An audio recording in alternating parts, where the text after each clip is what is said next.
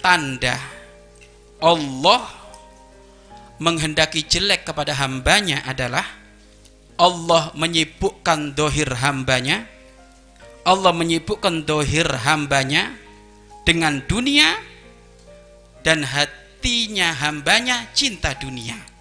Ini tanda dia oleh Allah dikehendaki jel, jelek. Dohirnya dicapekkan hanya mikir dunia saja otaknya itu kan otak itu kan dohir. Otak itu dohir tangan dohir. Ini hanya sibuk dunia.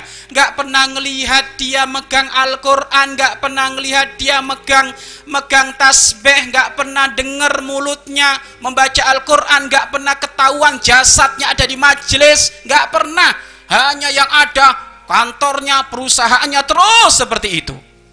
Sudah gitu hatinya juga cinta. Hatinya cinta dunia dunia. Maka ini termasuk adalah orang yang dikehendaki jelek oleh Allah, oleh Allah.